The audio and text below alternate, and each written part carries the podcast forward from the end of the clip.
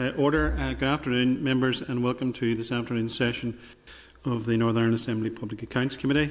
Can I just ask members if they could place their phones on uh, airplane mode or turn them off?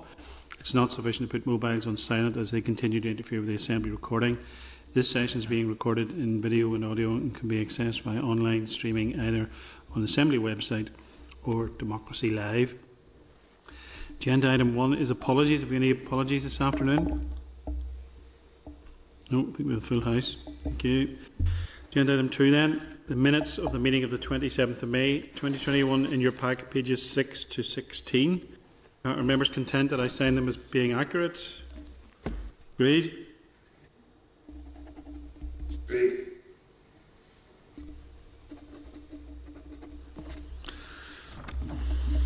Okay, thank you.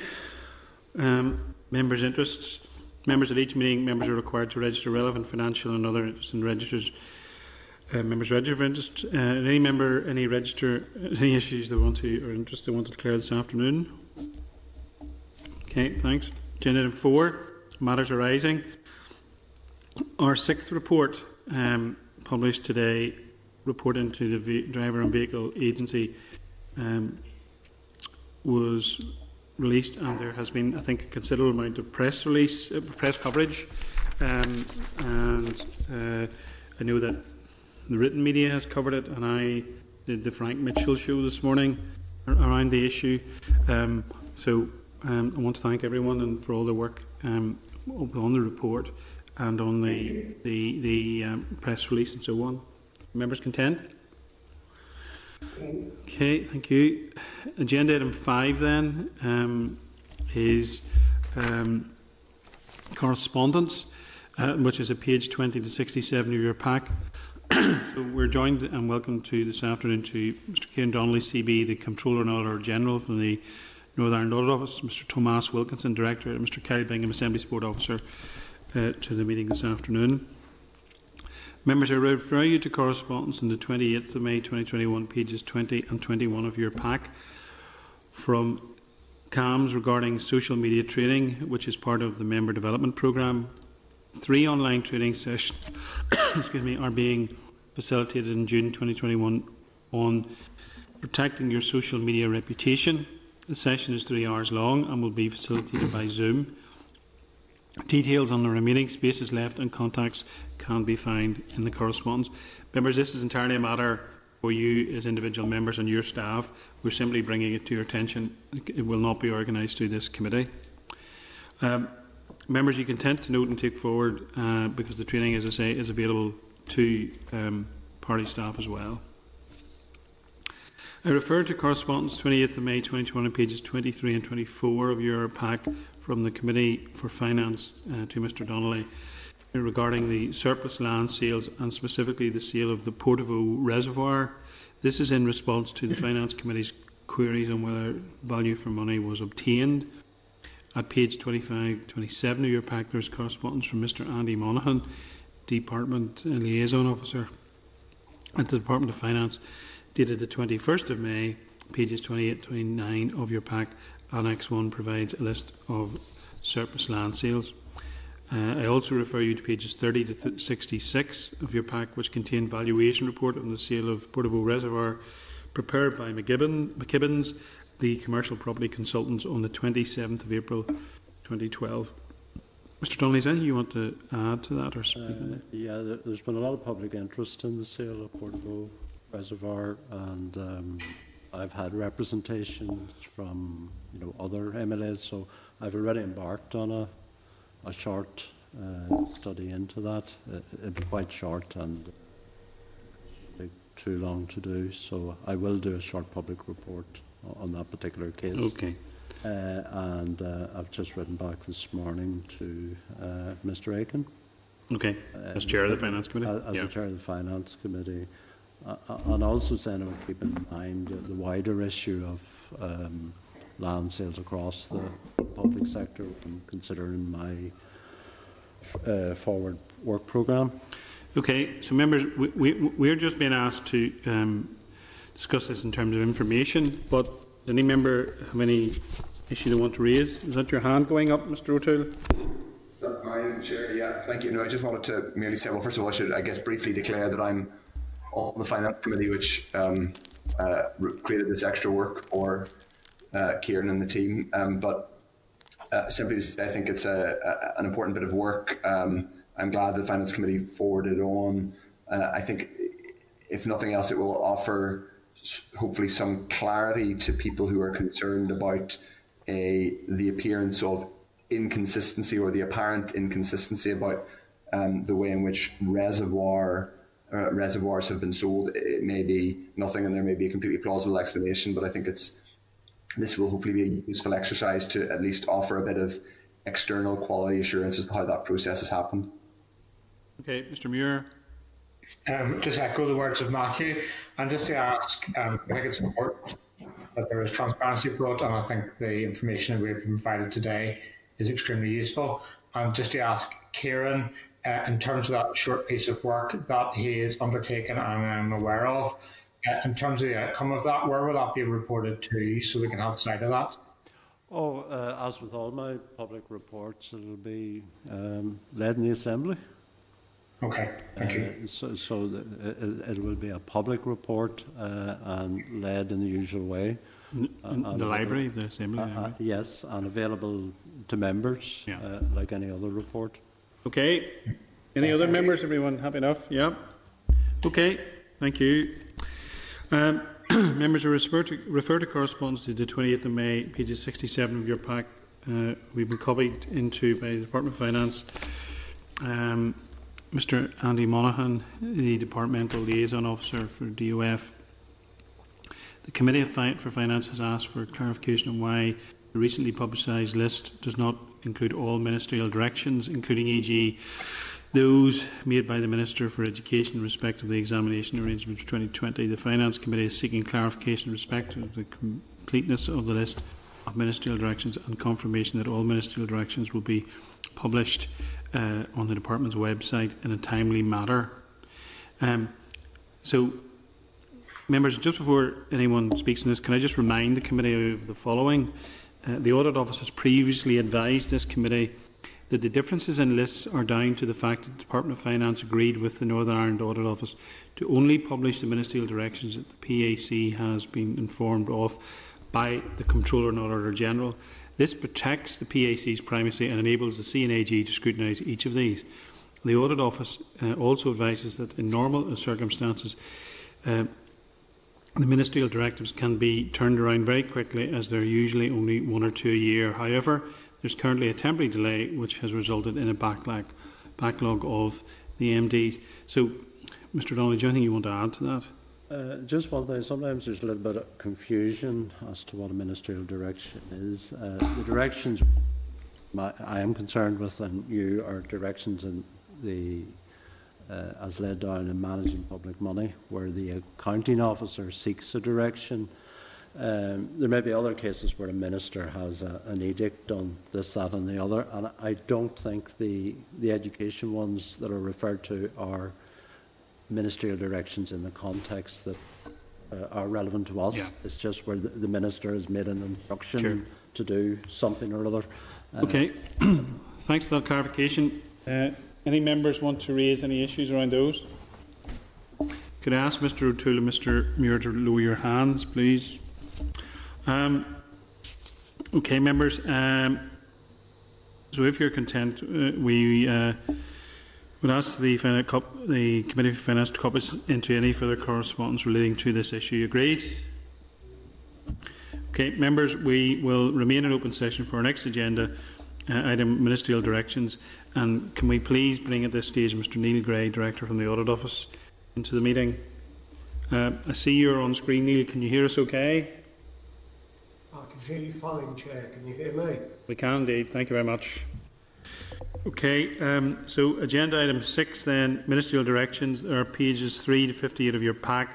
Members are referred to the correspondence from Mister Kieran Donnelly, the Comptroller and Auditor General, dated the first of June, in your table pack, pages three to five, regarding ministerial directions uh, from the Department of Health, uh, Minister Mister Swan, Mister Richard Bingelli, the Accounting Officer and Permanent Secretary at the Department of Health, to the C N A G on the thirty-first of March and the fifteenth of April to, of this year to advise that he had sought these ministerial directions. uh, A one-off award of fifteen million pounds to the H S C Charitable Trust Funds, the relevant papers area Appendix A in your table pack pages six to sixteen. A grant scheme to support cancer services of ten point seven million pounds, including management fee, in the relevant papers are append Appendices B in your table pack pages seventeen to thirty-two. A grant scheme to the mental health services ten point seven, including managerial fee, the relevant papers, Appendix C, table pack, pages thirty-three to thirty-nine. A grant scheme to support carers in uh, Northern Ireland of four point four million pounds, including management fee, and the relevant papers are in Appendix D in your table pack, pages forty to fifty-two. And a payment of one point three million pounds to hospices, relevant paper are appendix, Appendices E in your table pack, pages fifty-three to fifty-eight. Mister Donnelly, any comment or any of your colleagues want to make at this point? Uh, okay. Uh, the first one there is um, really um, a gift, a one-off award, fifteen million pounds to the Charitable Trust Fund. So there are very special rules on gifts and uh, you know, managing public money. Uh, and in normal circumstances, uh, you know, if it couldn't be built into the estimate, uh, there should be a minute to the Assembly on that, uh, which so uh, because of the urgency in this case, uh, so, so some of the usual protocols were would not have been observed. Gifts would be quite unusual in any event, but um, th this particular gift is for the, I suppose, health service staff uh, caught up in the, you know, the all the yeah. difficulties yeah. with, the, with the pandemic. Um, So the payment is to the, the charitable trust funds. Each um, trust, as well as its main account, uh, will have a charitable uh, trust fund account. Uh, I actually audit those accounts, so I'll be able to trail to track that that expenditure through. Uh, I suppose the only other observation I have is uh, that most of these trust funds have, have actually quite substantial reserves. In any event. I don't know, Neil, if there's anything else you want to say on that particular one? You're right, C N A G. The uh, supporting material makes clear that the trust, the balance on the trust funds as covers about thirteen years' worth of expenditure already, and that's before the receipt of the three million pounds. So that the funds are well resourced. Okay. Any members, any questions I want to ask around those issues?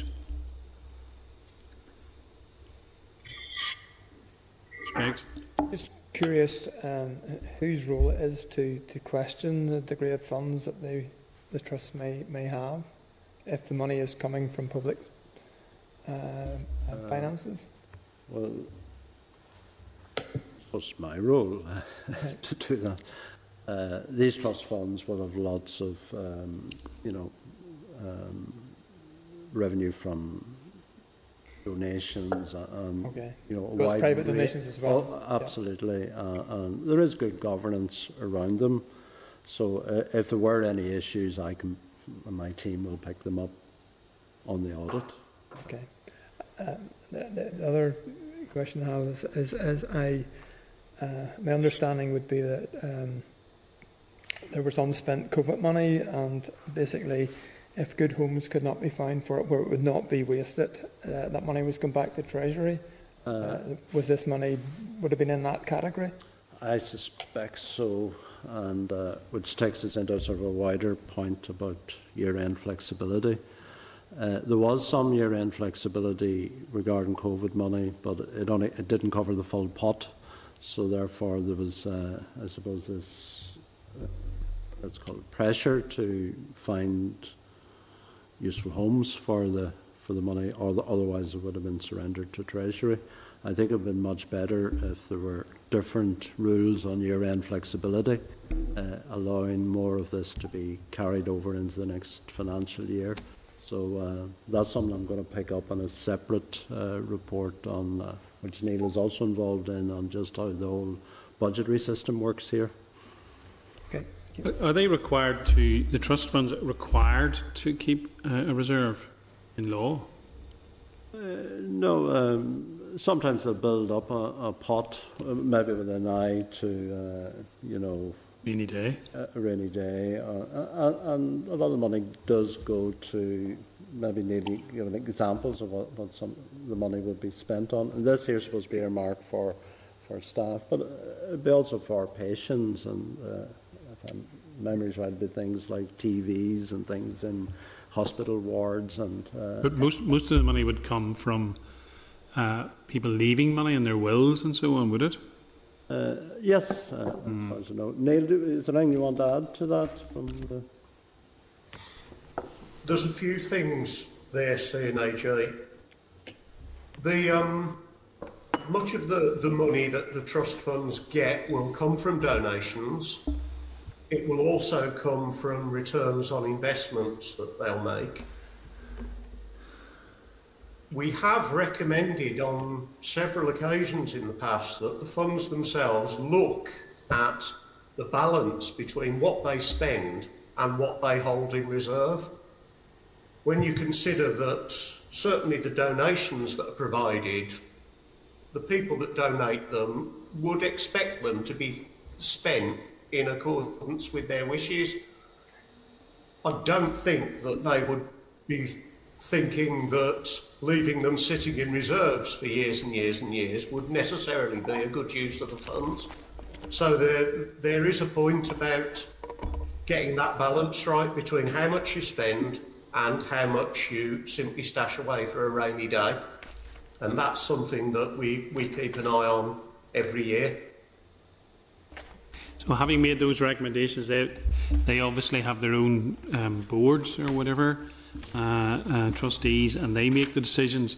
So it's not necessarily a case of money not being spent uh, necessarily uh, inappropriately in an inappropriate way, but um, not being spent at all and placed in reserve and, and invested is, is, is the, the advice you've given, really, I suppose, yeah. Okay, any other members? Mister Muir. Uh, thank you, Chair. Um, Kieran mentioned an um, issue there in relation to the budgeting process and the need to shift the money before the end of the financial year, and that's been an endemic problem in Northern Ireland for, for many, many years, for decades really, to be honest. Um, I, I know that the Finance Committee sent correspondence to other committees um, in relation to the Fiscal Council on what issues she feel they should be focused upon, and it's just to see in terms of the timescale for that report you're outlining, Kieran, because that would help inform the Fiscal Council's work, and it's particularly it's particularly relevant because of the COVID situation and the amount of in-year funds that were d distributed and the how the need for reform in our budget process was highlighted as a result of that, um, and the fact that our budget process is extremely elongated um, and relatively complicated and repetitive. So, you know, you're re reading out the same speech on four different occasions. That that report from yourself will actually be very useful just in terms of whether we do reform the budget process and also the work of the Fiscal Council.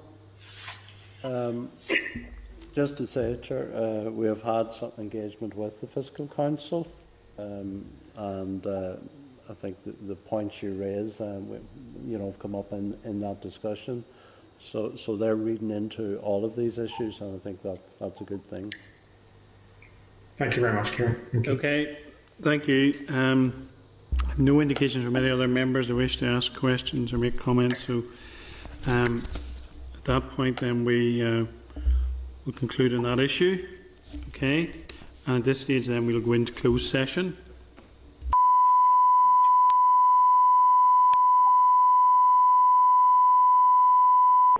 This is the Northern Ireland Assembly Senate Chamber programme sound.